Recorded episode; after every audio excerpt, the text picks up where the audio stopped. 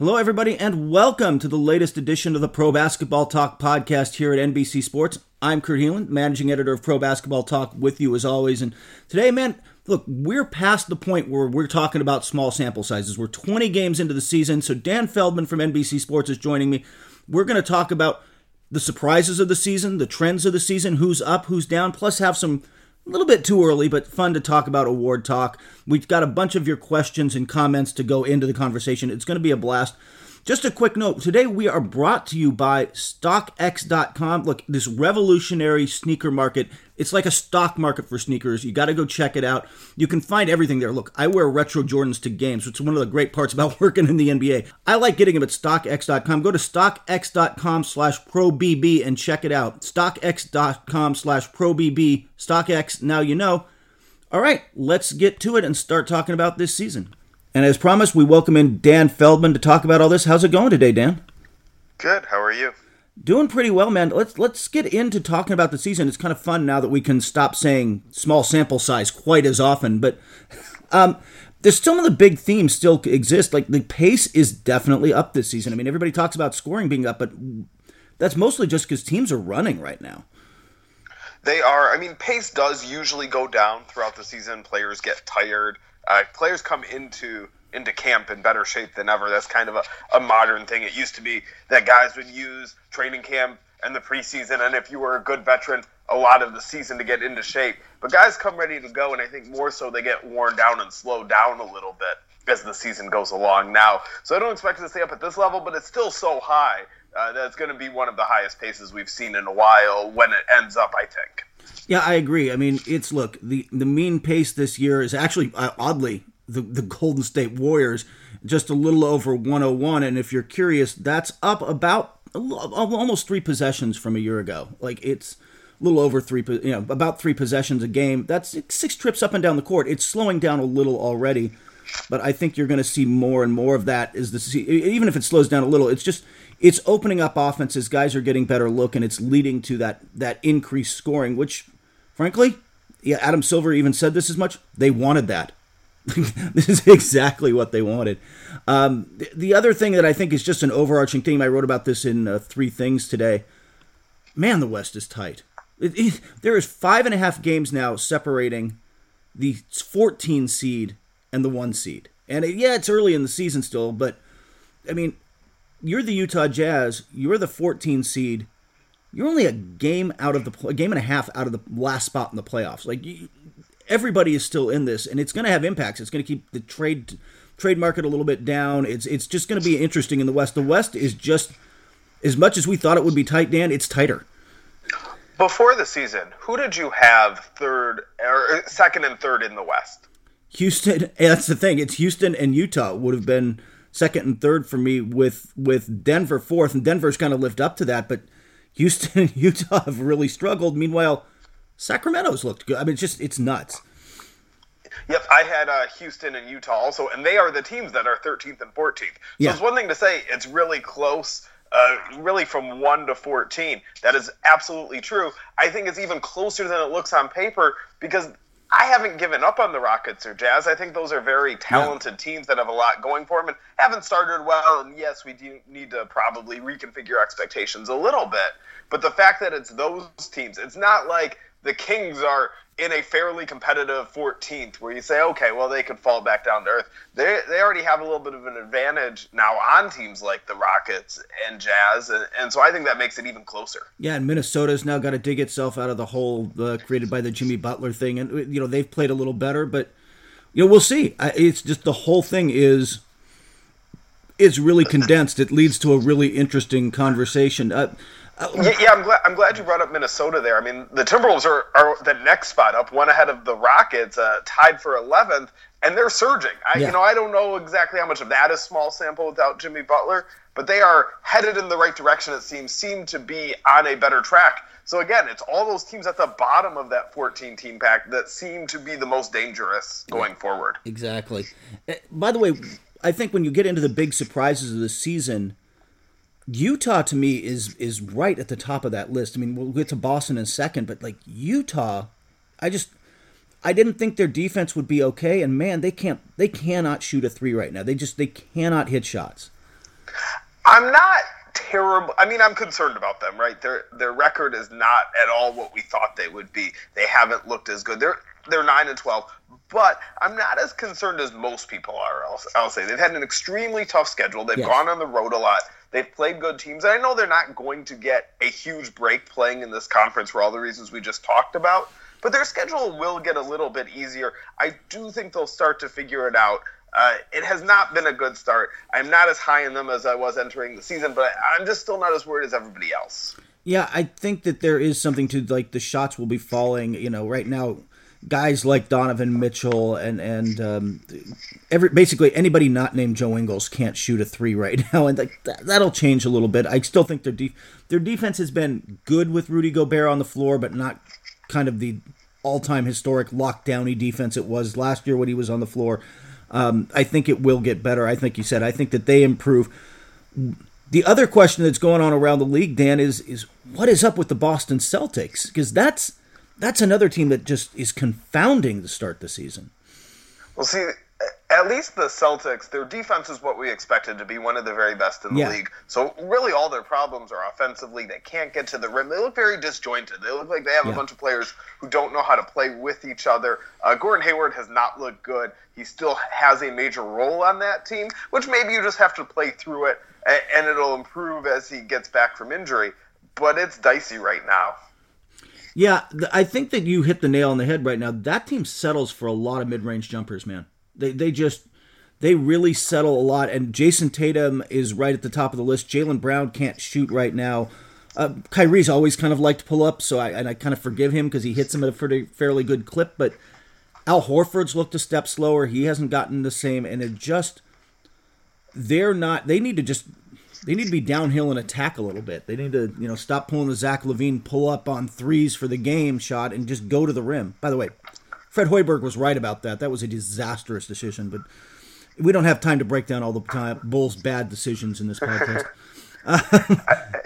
the problem with going downhill is the way this team was built. It was counting on Gordon Hayward to do a lot of that. When he was in his last season with the Jazz and healthy, I mean, he was awesome at attacking the rim, uh, and whether that was finishing himself or dishing to a teammate, or if he got a little space, you know, he could make a jumper too, uh, because he had that multifaceted game. Without the ability to get to the rim, it just makes things so much harder for him. It gums up the works, and you know, do you want to?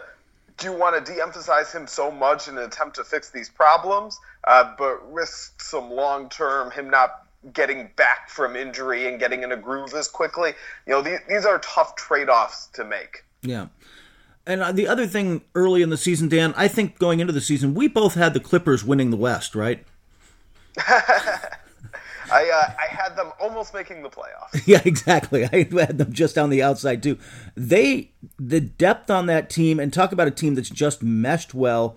Uh, they're just fun to watch right now. They are like becoming a league pass favorite. Yeah, they play hard. I think that's really the, the secret of them is that they're so deep they can always play hard. Nobody's yeah. going to have to play a ton of minutes more than they're equipped to handle. So you can come in, give all your energy. You don't have to pace yourself, and they've got a mean streak. They are they are fun. Yeah, they are fun. Plus, obviously, we're all rooting because Boban in the playoffs would just be awesome. We all we, we we all you miss him out there in Detroit. We you know people love him out here in L.A. That uh, we we just need him in the postseason on a bigger stage, right? I, I don't understand. I mean, the Clippers have a lot of things going for them, and some nights they use Boban and it works great. I don't understand why there's not a team that doesn't have something going for it that's kind of stuck and says, "Hey, what if we tried to play Boban every night? And we're not going to wait for the right matchup. We're going to dictate it. We're going to force feed Boban and let him be Boban because when he when he plays, when teams trust him, he's awesome. Yeah. And yes, it looks rough in the wrong matchups when you're going against a stretch big or a fast-paced team. He he struggles to keep up. But maybe you can make that that matchup work on the other side too. I, you know, I, it seems like he he's been he's a, maybe a little bit underused on the Clippers. Not that they need him, and that's the problem. Yeah, one of the first questions we got from uh, listeners was uh, for this podcast was from Alfredo Rodriguez and asked, as a result of this turnaround, are the Clippers an elite Cinderella? To which I would say, uh, no, I still don't like. I still don't think they're knocking on the. They're reaching the conference finals, but they look like a playoff team to me now, which is more than I would have said. Yeah, I, I, guess I don't know exactly what a Cinderella is. I, I think yeah. I think a lot of players in that Clippers locker room would take offense to being called a Cinderella. Yes. Yeah, the, the other I will say this, which is interesting for them going forward. If you're a free agent this summer, one of the big names, and obviously they've been mentioned as a potential Kawhi destination or Kevin Durant and all these, you know, they're they're big game hunting. That's suddenly kind of an attractive core, like especially if they can find a way to keep Tobias Harris. Tobias, through. Yeah, if they yeah. can keep Tobias through this, that's suddenly that's suddenly a place with an with an all star level, you know, top ten level player becomes really interesting. Yeah, that's kind of the catch. Is they've got a, a fun, exciting team that plays hard, that that attracts players, and they'll have a ton of cap space. But it's going to be really hard to maintain both of those things yeah. while just adding somebody, right? You're going to have to get the reason you have cap space is so you have these good players on expiring contracts, and you can't easily keep them and add a star or especially multiple stars. Uh, so it's tough to have them both. That's why I really look at uh, in particular for them. And maybe they can keep Tobias Harris or somebody else or pick and choose the right combination. But they've got two young players who are relatively yes. cheap, who look very promising for the future in Shai Gilgeous-Alexander and Montrezl Harrell. Those guys, uh, to me, even though they're not the best players on the team right now, it's Tobias Harris, and then if you want to have Lou Williams or however you want to split it up, although Harrell is having an awesome season, uh, those are the guys who, to me, look like the most important players for appealing to free agents. Exactly. You, these are guys who are going to get better over time too. Dan, I just want to take a quick break uh, to talk about StockX. Look, I know you wear a lot of NBA basketball shoes around. I do too. I like wearing them to games. I do wear them around. I know a lot of you out there listening do too, and you probably wonder like, how can I get the hottest sneakers? Like ones that have barely hit the shelves or more rare stuff. The answer is StockX.com. It's like this great revolutionary marketplace if you're into sneakers and you're trying to buy them, as well as like streetwears and watches and handbags. Look, it's really simple. It's kind of the same as a stock market. You go there, you look at what people are willing to offer and willing to pay for some of these great, like retro Jordans or the new Yeezys or whatever it is you're looking for. They've got them there and they've got them at well fair prices. Look, this is what the market's willing to pay. This is what's available out there. You outbid somebody and you can get it. It's really that simple. StockX uses all the same principles as the stock market. Plus, they give you not only real time data now, but historical data on what shoes have gone for. So you've got the information you need to make smart decisions about buying these shoes, like what you're willing to pay, what's too much, what's too little. On top of that, the risk is all gone. StockX is the middleman. They look at the shoes before they send them to you so that you know you're getting a quality real product. This isn't some fake, this isn't some knockoff. This is the real thing. If you're paying for the shoe or if you're selling the shoe, look, you know you're getting to deal with real buyers and real sellers. You don't get burned by fakes ever again. It's awesome. Look, this is a great thing. Look, you just need to go check it out. You need to see what it's like, and trust me, you'll get hooked just like I did. Go to stockx.com slash probb. That's stockx.com slash probb, as in pro basketball. Check them out. See what you can find there. Trust me, you're going to get hooked. You're going to end up buying just like I did. StockX, now you know. Another question while we're on general things comes from Richard Tatiano. Um, random question Would it make sense for the Spurs to tank? And with that, do you like the Spurs' young players that includes Derrick White, Bryn Forbes, David Bertans and Lonnie Walker. Um, I'll let you have the first shot at that. Uh, I mean, if you are the Spurs, no, it does not make sense to tank. No. You have Gregg Popovich. You have LaMarcus Aldridge. You have DeMar DeRozan. You have these players and a coach who are ready to win. They're at the point in their lives, in their careers, where they want to win, where they're capable of winning. Uh, that's the Spurs brand. It's winning. If they're going to you know, clear cap space someday and be attractive to free agents. It's because they have a winning culture. Sacrificing that to to sneak into the lottery, nah, it's not worth it. It's worth trying to go for the playoffs, and you know, you might end up in the lottery. The rest, as we just talked about, is very tight. The Spurs can be very good and still end up in the lottery, but going for the playoffs is the right move. Yeah, and I look, I like their young guys. Um, I like Bryn Forbes a lot. I mean, the guy left off that list. Look, I love Dejounte Murray. Unfortunately, he is out for the season with that injury. Um, the rest of those guys, I think Bryn Forbes and David Bertans are guys who can play a role, especially on a Gregg Popovich team, but who, who can be role players. But uh, ultimately, for the long for the long term with this team, it's Dejounte Murray, and then whoever they ultimately get to replace, you know, Lamarcus Aldridge and DeMar DeRozan down the line. But they're not going to do that for a few years. Like you said, they're they're they're in this thing, even if they don't think they're contenders. Um, they think you know maybe we can find a couple pieces and Gregg Popovich can work his magic, but you know, that's a really solid team right now. They're not easy to play against. Well, let's be real. The Spurs have made the playoffs for 21 straight years they're not drafting in the lottery. It's very hard to acquire young talent. That's why their young talent base isn't something so great. Like those, yeah. some of those, a couple of those guys will turn out to be okay, but it's not anything worth being excited about. They don't have some great next generation. The one player they really hit on was Kawhi Leonard, and then they traded him for an older player. Uh, and, and so, yeah, this is a team with some fine young talent. Dejounte Murray was on the right track, especially defensively. I still think his his shooting issues offensively, once he gets healthy, could cause some issues. Uh, but he's on the right track. He's young, and so they're they're good with their young talent for where they've been drafting. But it's almost impossible to build up enough young talent to be excited about given where the Spurs have been drafting. Yeah, exactly. I think they've done as well as you can for where they've been. Um, any other early surprises or teams that have kind of uh, intrigued you to start the season, Dan? Well, the Kings. I mean, the Kings yes. are, are, probably the biggest surprise to me, and you know, we mentioned the Rockets and Jazz and Celtics as teams have disappointed, but the one team that's gone the other way in the biggest way is the Kings, and we've expected them to drop off uh, for weeks now. It's like, okay, that was a nice start, but now they're going to fall back to earth. Okay, well, they're doing it a little longer, but now they're going to fall back to earth.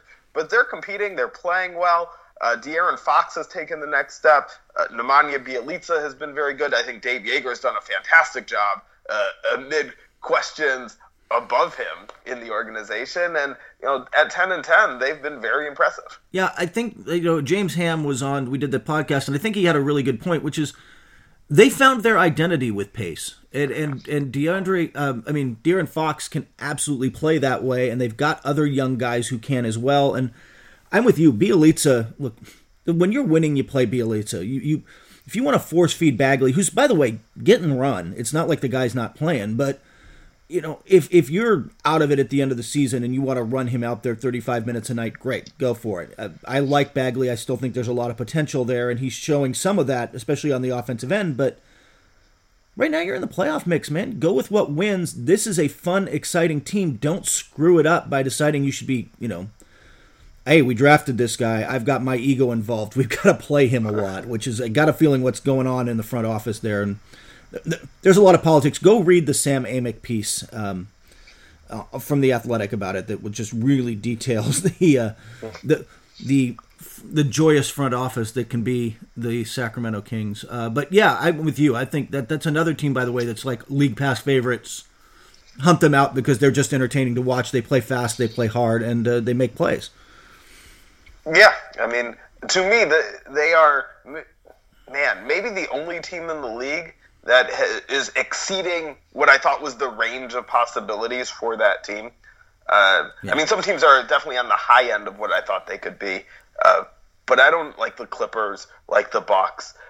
But I was I'm not shocked by that. I am shocked by how good the Kings are. Yeah, exactly. Same with Toronto. I think this is about as good as they could be, but there's they've actually had a relatively soft schedule. We'll see mm-hmm. what we'll see what Toronto looks like now. You know, I think December is a good a, a good uh, bellwether for them about just just how good they are because the schedule is getting tougher, starting with the Warriors in a couple days and, and all that, and the, and the Grizzlies tonight. Um, well, let's move on. We I promised everybody we'd talk a little bit about the awards, Dan, and uh, we'll start with MVP. And uh, no one you know or at Finkytown says we need to do some Joel Embiid MVP talk, which somebody out there listening just laughed. I'm telling you, I do some television hits and radio hits, but television in Philly at least twice a month, and that topic inevitably comes up. They want him to win some awards out there. So I'm not sure he's on the top of the list right now, the Dan.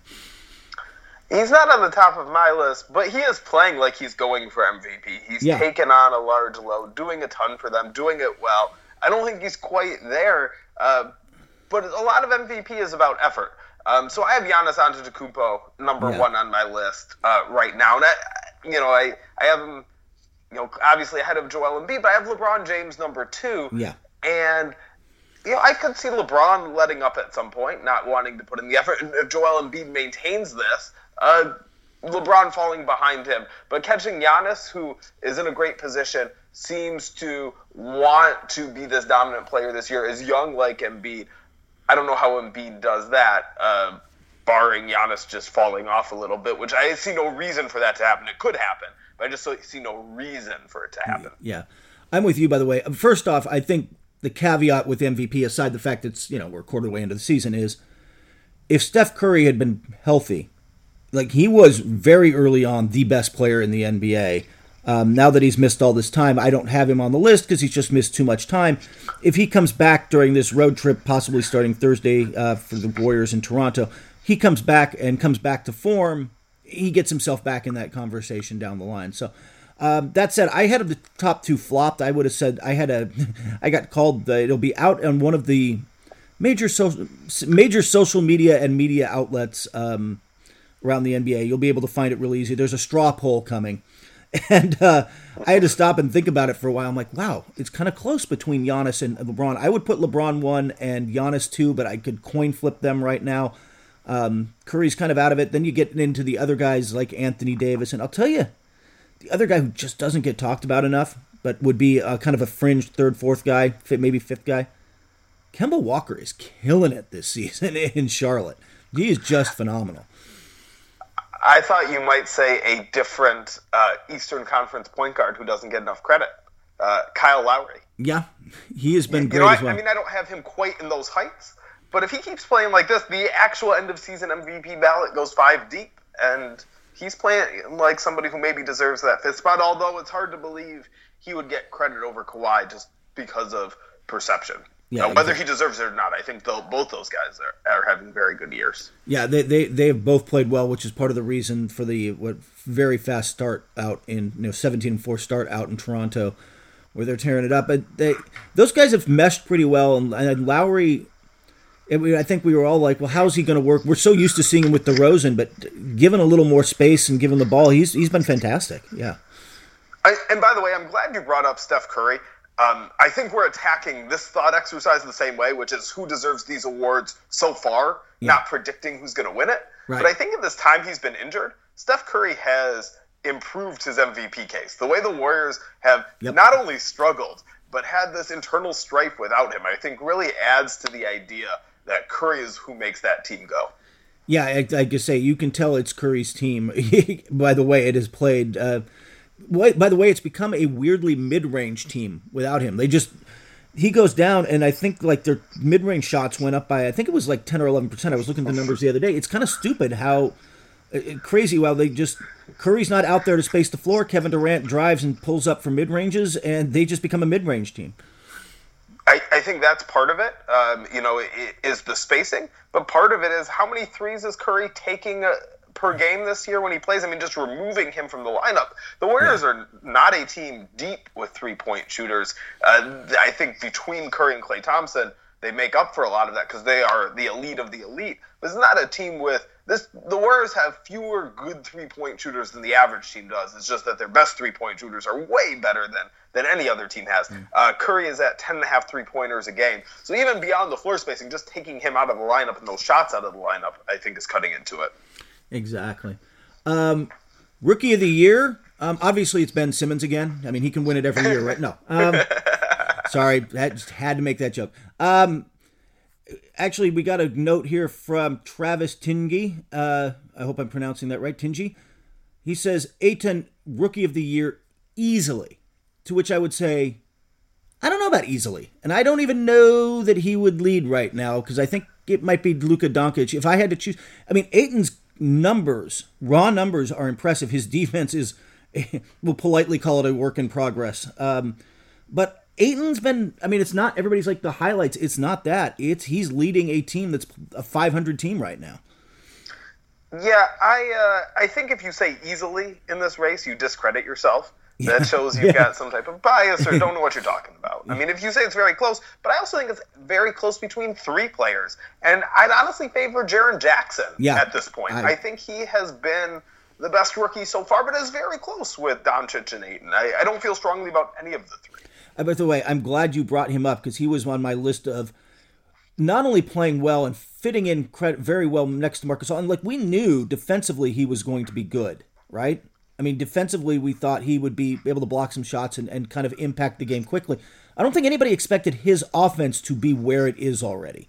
Um, I'll be I'll be honest. I did have some concerns about him defensively, not not necessarily in the long run, but as a rookie, I wasn't yeah. sure whether he'd be strong enough, whether he'd be tough enough, whether he'd get pushed around. It is good for him that he gets to play power forward. I, I think we might judge his defense differently if we were on a team that had to play him at center already, which I think is his best long term position. Uh, but is is not necessarily his best position right now. Yeah, exactly. But he is. You're right. He is right there to me. Um, everybody likes Trae Young, but he's just too streaky. I mean, he's going to put up numbers, but he's just a. When he's good, he's very good. When he's bad, he's pretty darn bad, and it's kind of all over the map, even within games sometimes, where he's just bad for three quarters and good for a quarter and stuff. Um, so he's not quite there. But this is kind of a deep and interesting class, and this is always, by the way, an award. I think that I, I suppose there's a recency bias with a lot of the awards, and guys hot in the second half tend to do better.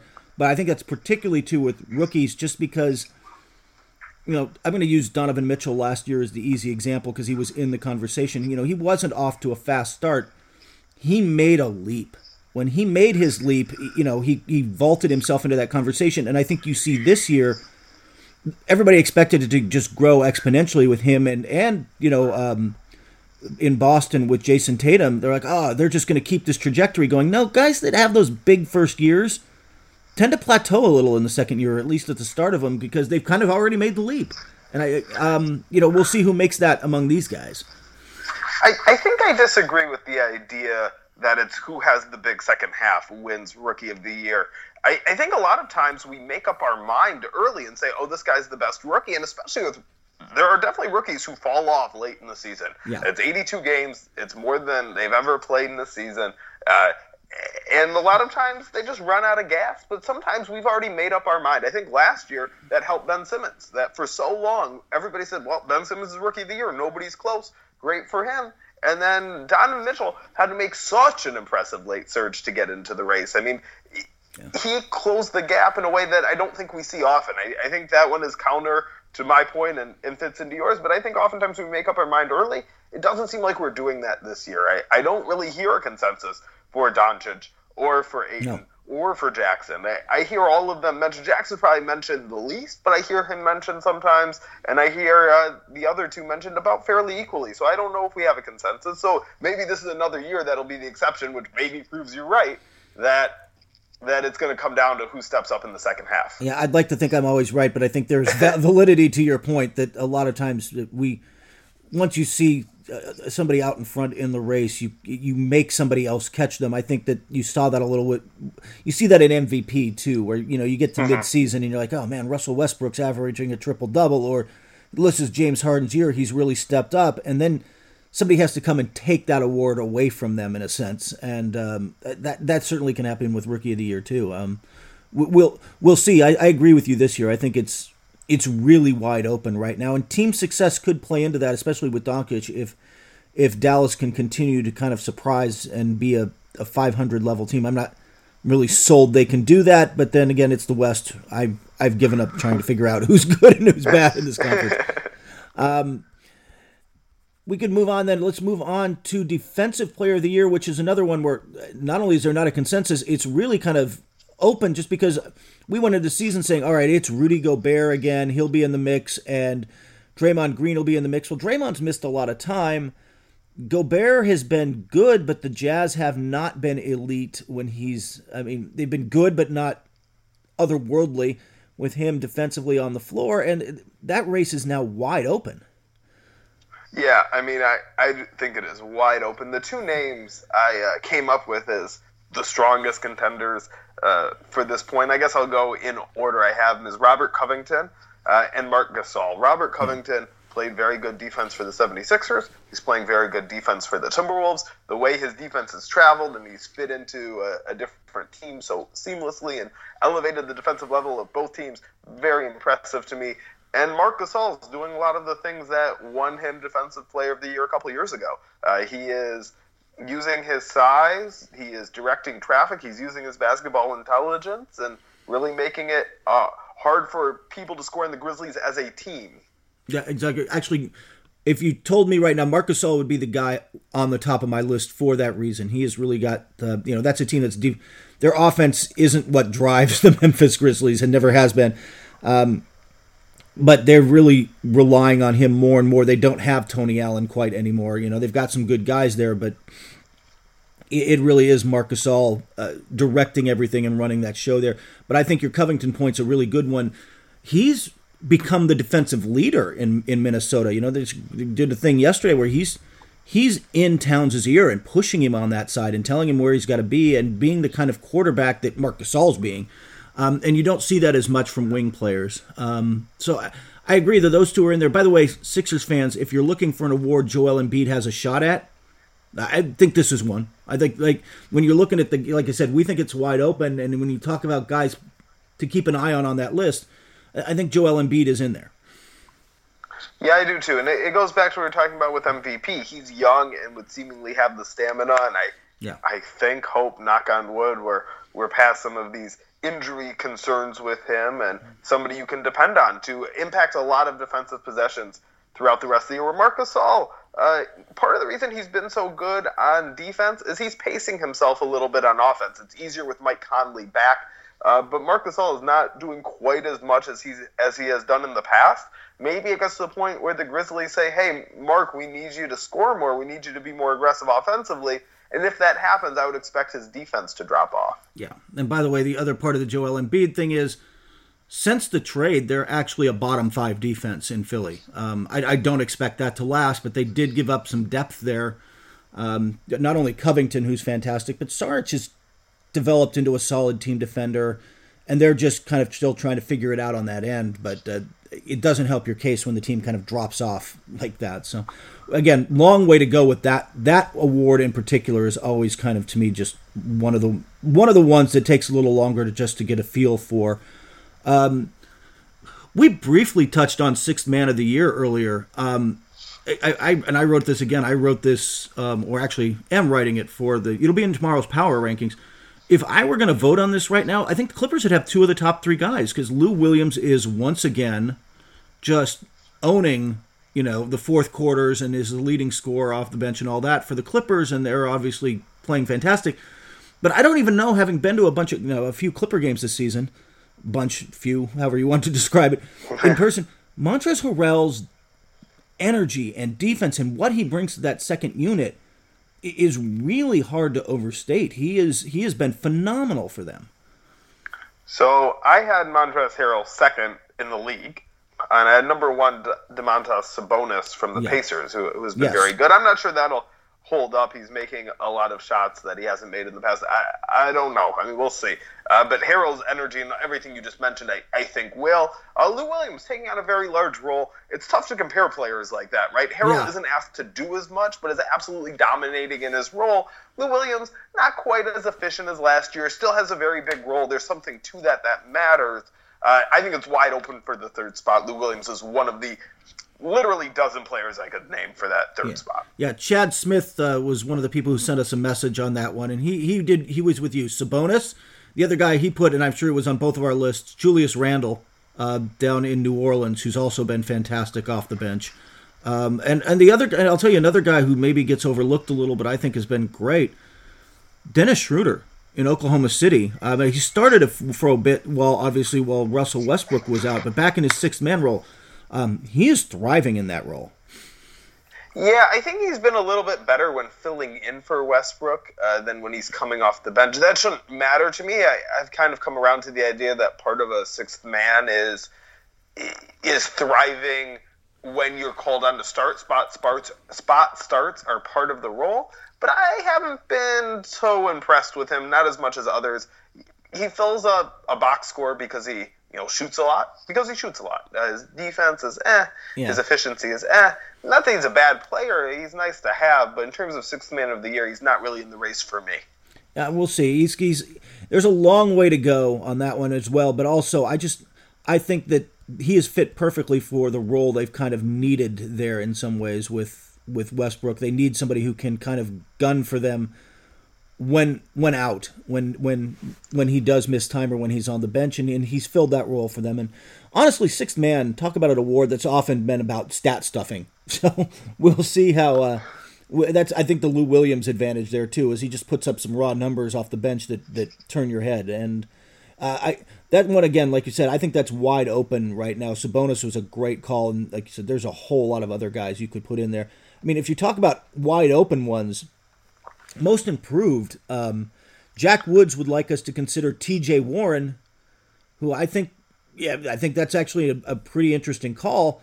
I would have said this was Caris LeVert's award to lose until he went down injured. And fortunately, that injury is not as severe as as it looked at the time. Um, that said, he's going to be out for a while. He's probably out of the running, and that just opens the door, I think, to uh, a few other guys. Yeah, I, I think Zach LaVine is yep. the front runner because his improvement has come via scoring. That's what usually draws attention. I'm not sure that's wrong. Uh, he is way better. Taking a higher usage, it's hard. It's hard to take more shots and even improve your efficiency. And then I wrote down a bunch of other names, and I, I don't know. I don't know how to sort these guys, including LaVine.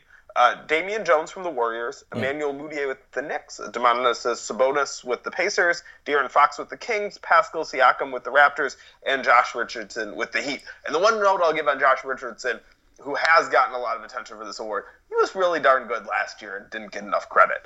I still think he's better this year. Maybe you know I still have him on my list of contenders, uh, but I do think he was pretty underrated last year, and that counts against him for how much he's improved. Yeah, he has improved, but he's also improved while being asked to step up in role, which is something I think you got to consider. They the, the, way, especially with Goran Dragic out for a stretch, they've put the ball in his hands a lot and de- asked and demanded a lot of him, and he and he's he stepped up for that. I think the you listed a lot of guys I would have on there. I am I, I would consider De'Aaron Fox. I have this bias on this award about giving it to second and sometimes even third year players because we expect improvement out of them. But he's been phenomenal. I will say one of the guys, by the way, featured today at uh, Pro Basketball Talk. Go read the the uh, profile I did. I think Nikola Vucevic is another guy you got to kind of put in there, put in a slightly different role, been more efficient, knocking down threes, hitting uh, jumpers, but all, all you know, playing more next to the basket and really being used brilliantly in Orlando. And if you're going to do that, by the way, contract year. That's the time to do that. I'm going to give you a hard time on your uh, not liking second and third year guys because they're supposed to. Do you not want a number one overall pick for rookie of the year because he's supposed to? Yeah. See, uh, see, I, I, I get that. Me. If yeah. you like, you got to do it. You know, you have to actually earn. And and I'm not somebody who holds where a player like if they're coming in their first year, their second year, or if they're in their third year, or if they're in their ninth year. I don't I don't view those as differently. I'm looking to see how much you've improved from where you were before, and I still skewed probably in a list toward older players toward the range you'd consider. So I don't necessarily think those younger players have this this huge advantage for that for that award. I don't know. There is something to. I, think guys adjust and make leaps in in in their young youth, but but the level of leap that in this case we're talking about De'Aaron Fox has made um, is pretty stunning. I just did, I did not see it coming, and I did not see it coming at that level. So um, the other award, the other big end of season award that we haven't touched, Coach of the Year, I think this is one where I'd say Mike Budenholzer is probably the front runner. But you know the name I would throw in there to go with it is Nick Nurse in Toronto, first year coach. Um, yeah, they played really well last year, but they've in, they made a major roster change, moving out DeMar DeRozan. Uh, but I love what he's done using Pascal Siakam, using OG Anunoby, using a more diverse offense. I just I like the way they look right now. Yeah, I'd probably have Nurse fourth on my list right now. He's made some nice tweaks to what they were doing in the past. He didn't have to establish the base, establish the culture, and figure out all of that, but the tweaks are important too. And I had uh, Budenholzer second, but the guy I had number one is Dave Joerger with the Kings. Yeah, uh, another guy on my a, list. Yeah, yeah, done a great job getting this team to play fast, uh, getting it to play together, making everything mesh together. And I'm giving so I think awards are hard, whether it's coach of the year, executive of the year, or even the player awards. Sometimes it's hard to parse credit. You know, a yeah. lot of times defensive player of the year, and I do this. The way to look at it is, all right, who are the best defensive teams in the league? Now, who's responsible for that? And sort of go from there. But I can say this I think Dave Joerger is overcoming the management in Sacramento. He's coaching so well despite the, the people above him.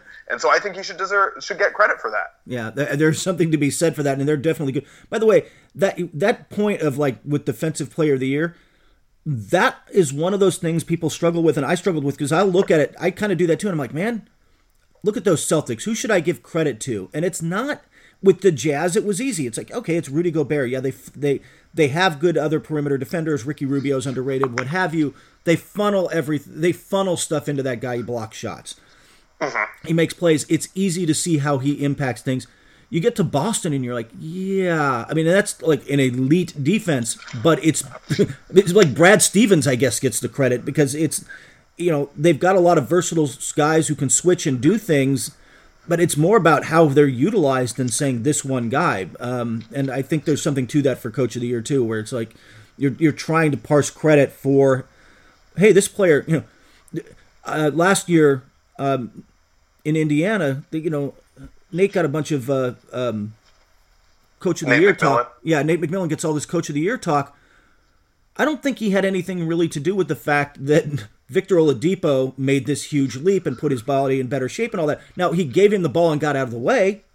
He, he did some smart, you know. I, I don't want to say he was doing a bad job as coaching, but like, how do you parse that as coach of the year because he exceeded expectations when a lot of that necessarily wasn't for him? Yeah, I agree 100% on the concept and McMillan specifically. Uh, can can I sidetrack us for a moment with a similar discussion? Yeah. Are the are the Clippers going to have any All Stars this year? That's a really good question. because, because team usually that's how it works is the the reserve picking coaches will say, okay, well this team's really good. They deserve do they deserve one All Star or do they deserve two? And it's not based on you know who which players deserve this individual honor. It's right. their team is good, so they just get an All Star. But I don't know who that is on the Clippers. I see a very balanced team that is well coached. By the way, I had Doc Rivers third on my yeah, Doc, Doc was Doc point. was on my list. Yeah, as well. He's been phenomenal. And so they're well coached. They're deep. Everybody's pretty good. I mean, I guess Tobias Harris would be the leading contender, but the Western Conference, I don't view him as a top twelve player at this point. Yeah, I could say Tobias Harris, or I think because he's puts up the raw numbers, do you throw it at Lou Williams just for being Lou Williams off the bench? But I, you're right. It's a really, especially in the West where the names are so big, and you think about guard in particular. It's like it's just you know Curry and Thompson and Westbrook and Harden and and and and and, and you just I mean I don't know where it's hard to find a space for like hey they've got a good team we should reward this guy in the West when it's just stupid deep with good players. Yeah, yeah. So I mean this it's an interesting team where, where they might be one of the better teams not to get an All Star, and I don't think that's wrong. I you know I mean we'll see how it plays out between now and All Star selection. I I can't rule out that they'll deserve one, but at this point, if I'm picking it, I don't think they do. Maybe that's maybe that's why Kemba Walker's gone off. Maybe Kemba Walker realizes you know what. Charlotte is hosting the All Star game this year. I can't miss it. I have to. I have to represent. So I'm just going to blow up in the first half of the season. It was a, it was a shame it took so many injury replacements to get him in last year. I mean, he deserved yes. it. Yeah, he did. And and and that's why that's why he didn't get a spot is because there's spots held out for for guys on better teams who don't necessarily deserve it, but the, the coaches feel like that team deserves a certain number of all stars. And so somebody like Kemba Walker, who's awesome, but but last year was stuck with teammates who couldn't get it done. The Hornets completely fell apart whenever he went to the bench. He couldn't get a breather without the team just going giving up a big run. He gets squeezed out, and that's not right. No, it's not, and it's and I, I, you're right. I think especially at All Star, some of those guys get squeezed, and and then you, you you try to find a. I know personally, those are the kind of guys sometimes I want to make sure get an all all NBA level nod, just because, you know, they deserve it, and that's that's that's that's another that's a whole nother discussion. We're not going to do that award today. Um, that's that's always to me that's always one of the tougher ones, and honestly, just as a guy with a vote, I sweat all NBA more than anything because it directly impacts salary. Because more than I mean, yeah, MVP does and defensive player of the year can, but man, I I sweat third team all NBA like nobody's business. Like that I watch more and study more and talk to people more about that than just about anything. Yeah, um I never thought about that that uh that voters are going to of their time they put into it uh, spend a little extra on All NBA, and I think that's a good thing because I've always viewed All NBA as something that should be more important than it is. Uh, because it, unlike All Star, encompasses the whole season. Yeah. I, I, I think it's a really good or well designed award to really show who had the best season at this point and really reflect what's going on in the league and is something I think that in the past has been glossed over too much. So maybe that is a positive side effect to to these new rules. Yeah, exactly. And it's also I think the um to me it's a better snapshot. Like I mean, we start talking Hall of Fame. There's all right, if in any given year there's 24 All-Stars and I don't want to diminish making the All-Star game especially if you're, you know, one of those guys who makes a dozen of them or whatever. But to me, if you're one of the 15 best players, if you're one of the, I mean, it's still done by position. If you're one of the three best centers or six best guards or however you're going to do this, even in a positionless NBA, man, that to me matters more than making the All Star. Like that's the thing on the resume when you're looking at Hall of Fame and history and legacy matters more. I agree 100%. But what is the first thing brought up? It's all stars. Oh, oh, it's all stars. It's always all stars because that's the big because that's the bigger stage. So I, I get it. I get that, but it doesn't. You know, look, the all star vote I have. You know what it is? I get to pick the starters, which is kind of ridiculous because it becomes the same stupid discussion of so which insanely good West guards am I leaving off?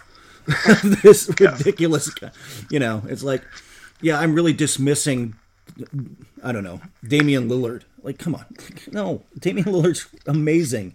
But if he's the fourth best guard, and I've got two votes, you know, sorry, man. So, all right. Oh, wow. Damian Lillard, hater here, fourth best guard. He got third. oh, my God. You hate him so much. Yeah, clearly. Clearly, I am. I'll never do uh, television in Portland again, which is, you know, I'll, I'll somehow live.